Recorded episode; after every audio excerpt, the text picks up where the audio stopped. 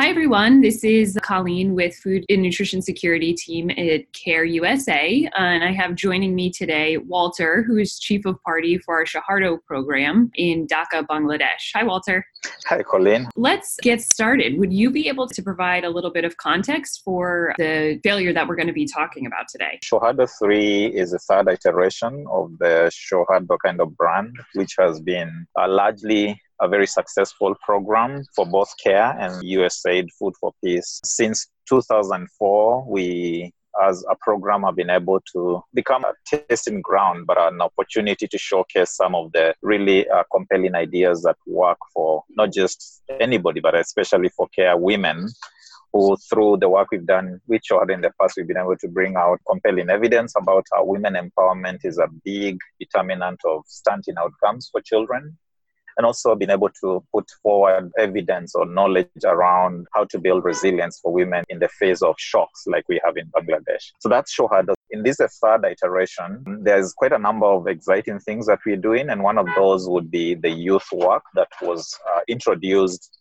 right after the program had kicked off. So it wasn't in the original proposal, but uh, we were able to do a quick analysis and acknowledge how much we did not have a clear way to reach the youth, and especially the rural poor youth, both boys and girls, just because the program initially didn't have that set of activities. So we negotiated with USAID and they allowed us to bring on a component for youth programming. And that's what we're going to be talking about, our journey through that. So the youth component came on and we were able to develop through two activities one, we're able to do a labor market assessment to look at what opportunities there were and look at how the youth, specifically the rural poor, could connect with those specific opportunities. So, kind of, we call it the demand and the supply side of both employment, but also self and wage employment. We're able to develop a strategy, which the team was quite clear, and I think we were all excited. We got a consultant to come in and do this and then had uh, our CARE US uh, education team support us with developing the strategy. And so we rolled it out and hired staff, put in resources, budgets, activities for it. And we're all excited about doing all this youth work. It's cutting edge development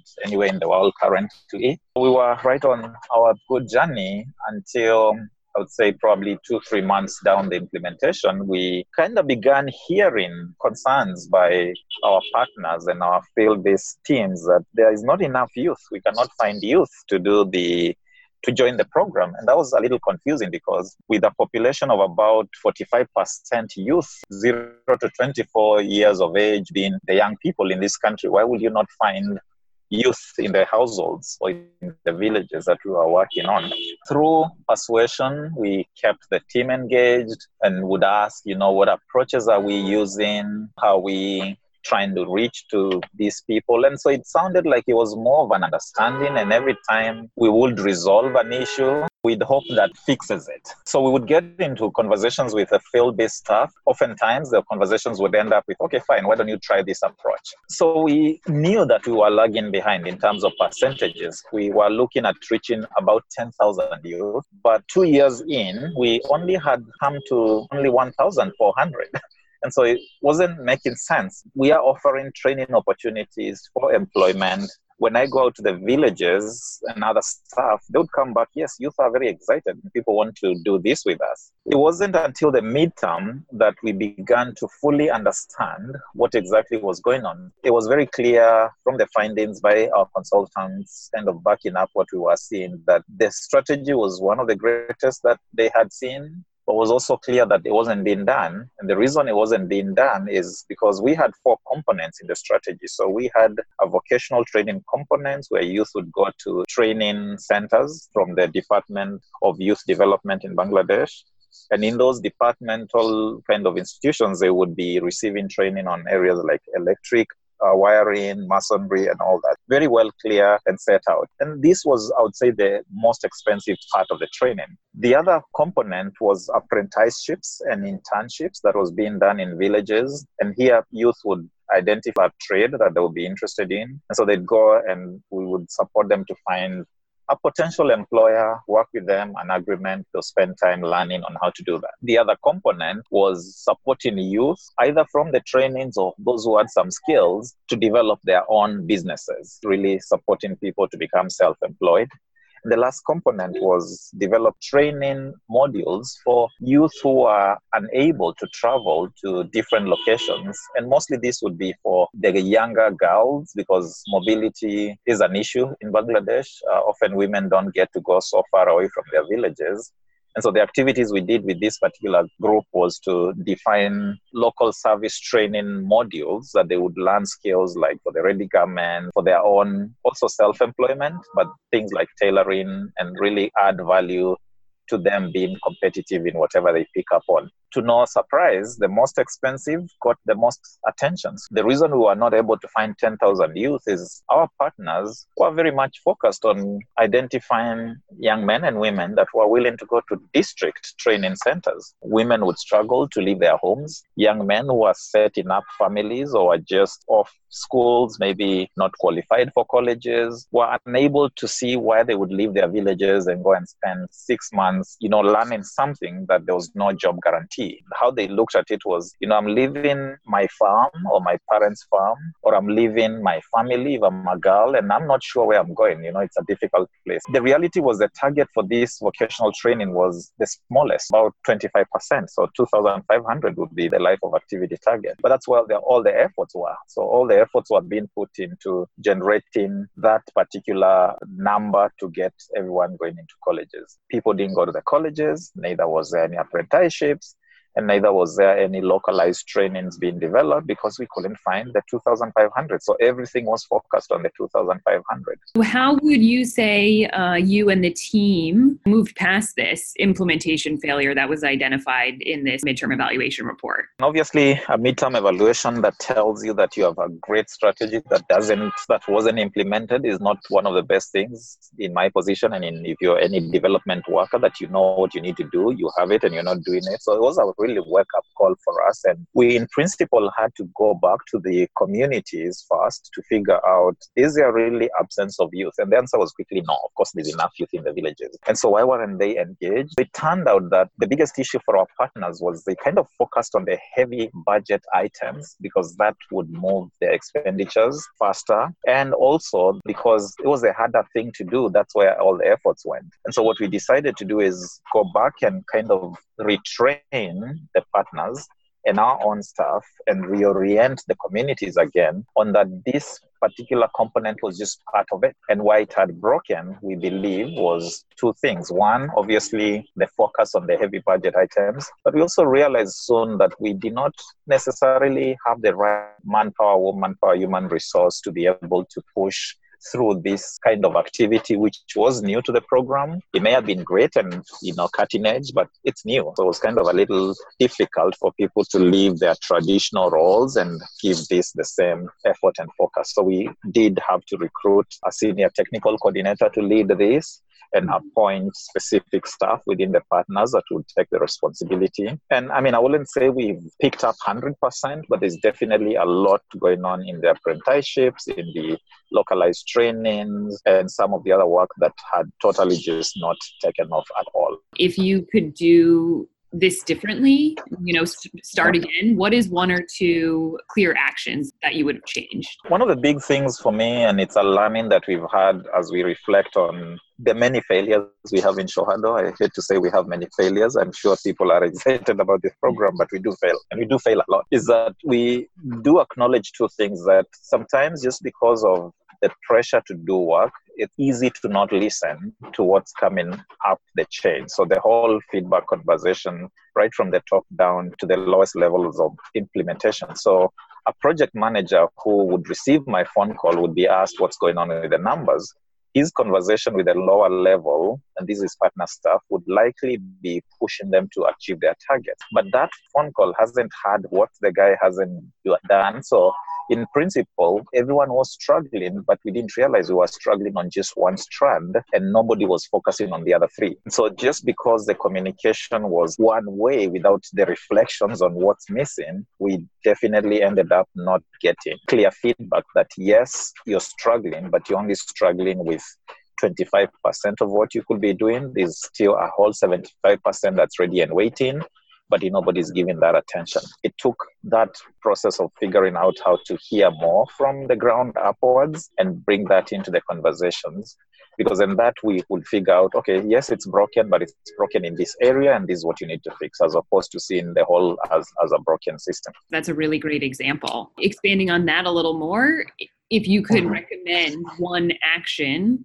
to other care colleagues, projects, even partner organizations or government based on this experience, what would you have to say to them? When you have communication that seems to be more directive, even though it's a question, it's very likely that the responses come to suit a certain desired goal or result. The one thing that we are really learning and working on is figuring out what's the culture that we create that enables people to speak to even things that are not necessarily being requested and be able to identify those gaps. So at a program level, we re- increasingly definitely are having uh, repeated conversations on failing forward. Every big, significant uh, staff conversation includes a session where we identify a gap and ask staff to reflect on why they feel that we don't speak a, a lot about why or areas that we are not having optimal uh, success or progress in the in the things that we do.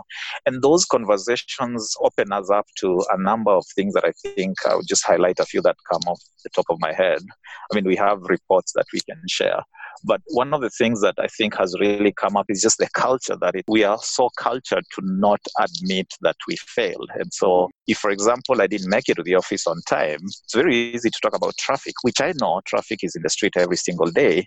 And so I'll blame traffic. But traffic is always there. So how about I didn't wake up on time? So at the end of the day, we're kind of trying to create an ownership where something doesn't work. And as opposed to seeing the other as potentially the problem, we kind of like to push it outside ourselves. It's not because we don't admit there's a failure, it's because it's almost like a cutthroat competition uh, where I need to perform because there's thousands of other people that are almost waiting in line for this job. So that there's a pressure to perform, and that pressure creates a sense of admitting a failure weakens that position, doesn't give me the space to grow and to be maybe promoted or get an opportunity. And so we kind of want to find ways to tuck away failure. We use these processes to really say, okay, fine. So if this is what why we cannot talk about it, what would be some of the ways within teams as an individual we can support each other to acknowledge failure? And one of the most interesting moments has been to find a way of rewarding failure. And failure not because somebody failed, but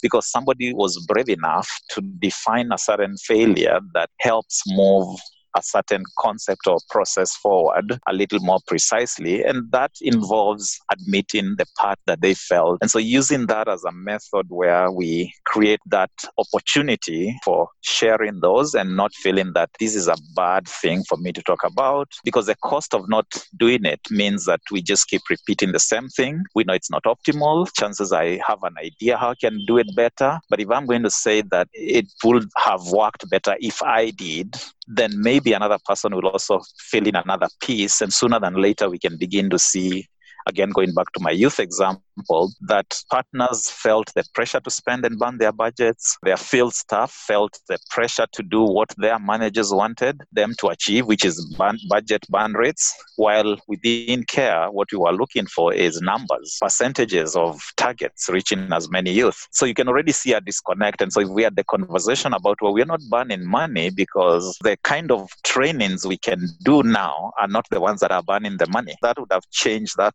dynamic quite quickly. From the other side, we are seeing a lack of progress. So the two are not necessarily the same thing, but just because we're not bringing the gaps or the failures or the issues together, then we just have this situation where it doesn't work. It sounds to us like it's more of a jigsaw that has different players who have to acknowledge where there are weaknesses, and putting that together would really help move us forward. Absolutely. I couldn't agree more. You spoke to embracing these failures to really enhance our culture um, and the success of our programs. And I'm wondering if you have any comments or words of wisdom on how we can really use the lessons from this failure in particular, and just generally, how we can use that to improve our impact. I gave an example which is about a project output, but I think one of the things that uh, we are also embracing in our work is accepting that there's just not one alternative. And so, one of the things that are not embracing failure, or most of the times, you know that we could have achieved more, and you know that we could have talked about this. Maybe it was how our workshop was scheduled, maybe it was the location, could have been done better. So, if you can have those conversations, what it creates for us is a momentum of exploring alternatives mm-hmm. and acknowledging that some of them may be risky. But if you know what you're trying to achieve and there's a certain culture that accepts that, then it's obviously very likely that we will begin to see more ideas without the challenge of any new idea is likely to be faced with opposition, not even because it failed, but people are so concerned about the failure points that they will not even see the opportunity points within the same idea. And so we don't take risks. We do not calculate those risks and say, well, I may lose $2,000 here, but if it works, well, that's going to be, in terms of return on investment, potentially 200,000 for the community or something. I would say it's always that tension. And as a manager or as anybody doing any investments, you, you kind of want to figure out what's a logical way of doing this that doesn't jeopardize, say, your donor relations or with government or with community and create that space because it's in everything. It's in how we do things, it's how we structure our workplaces, it's how we write proposals, it's how we even hold community meetings. So I think we need to create a sense of appetite for risk final comments or thoughts that you wanted to share? I've been following the whole failing forward conversations on the workplace and some of the things that kind of get generated in the industry. And I would say it's it's really time that people have I, I, feel that we are all in that momentum where it's been acknowledged. What i feel that we don't necessarily do and we've been trying to figure out how do you make this actual in the workplace because there's always that risk of talking about it like i just have. But i would imagine a staff who potentially came up and said you know i failed in this area because of this chances are the first reaction isn't really to say oh great job. Thank you for failing. You know it's, it's mm-hmm. likely to be pushing back and saying you know we needed to see you be a bit more proactive. So creating that space, uh, which really starts right from the top of a unit or an organization or a project, is a real challenge for us. And to be meaningful in these conversations, it will start with somebody being late. And we say that's failing without learning is final. But mm-hmm. if you're failing and bringing anything out of it, figuring out, oh, tomorrow I need to do this or I need to leave earlier, I need to avoid this kind of buses because they always get stuck. You know, that's a process. And so if someone comes and says, Well, I'm late, but I'm late for this reason. I tried this. I mean, that's something that we should embrace. And it's only then that that would translate to ideas in the workplace, in the field, with our participants on the projects, as opposed to seeing this as somebody who is perpetually late. Can we generate that kind of appetite for failures who learn? Our a thousand attempts to get the light bulb glowing. I think that's what we really need to ask ourselves. You know, I think that's a really great call to action for us to end on today. So thank you for that.